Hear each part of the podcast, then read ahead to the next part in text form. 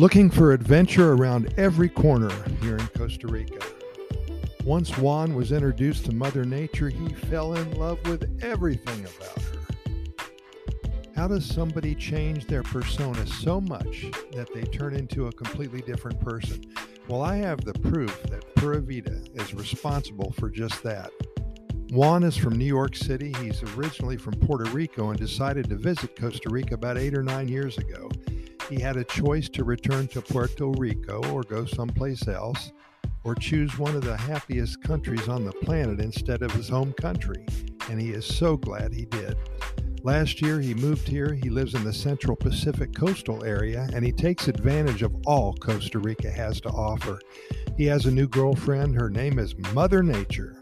She put a spell on him that he cannot shake, nor does he want to. You see, Juan was a geek. Now, I must tell you that this label totally is self proclaimed, so I'm not talking bad about him behind his back. In fact, I'm very proud of his transformation, and so is he. In high school, he was the guy that belonged to the chess club. He hated gym class and he loved those to spend hours after school at the library while other kids his age played football and soccer.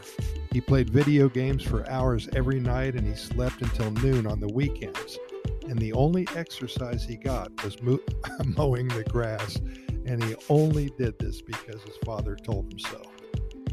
On his first visit here, he and a few friends took a hike in the jungle. Well, they came across a waterfall, and one of his buddies climbed down the face very carefully.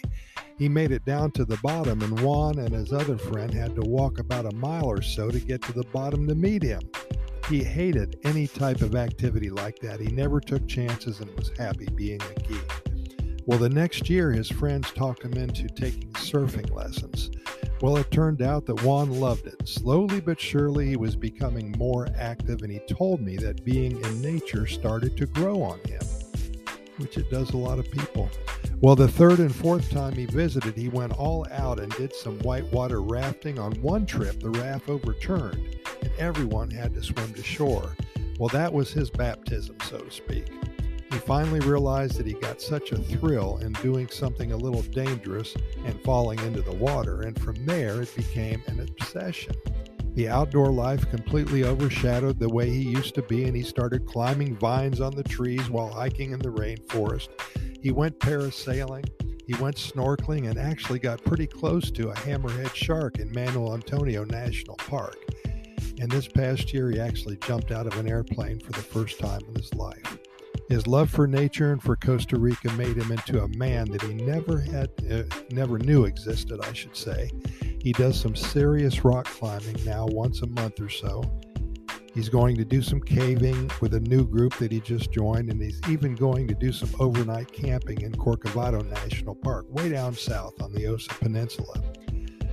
Juan still reads a lot of books, but there's no books about computers or physics. There are adventures on how to books about anything that has to do with nature or with Costa Rica. He's lost 30 pounds, and at the age of 35, he's so excited about his life now. He owes it all to those first few trips to Costa Rica so long ago. This scenario is an integral part of the Pura Vida lifestyle. Costa Rica changes many people. It serves as a venue, a platform to become whoever you want to be. It is the catalyst for reinvention of one's mind, body, and spirit. I got to go now. Juan, a few of his buddies, and I are going on a nighttime hike at the Monteverde Cloud Forest. We hope to see you here soon. You're invited to join us on the next trip. Pura Vida, thanks for listening, and we will see you tomorrow.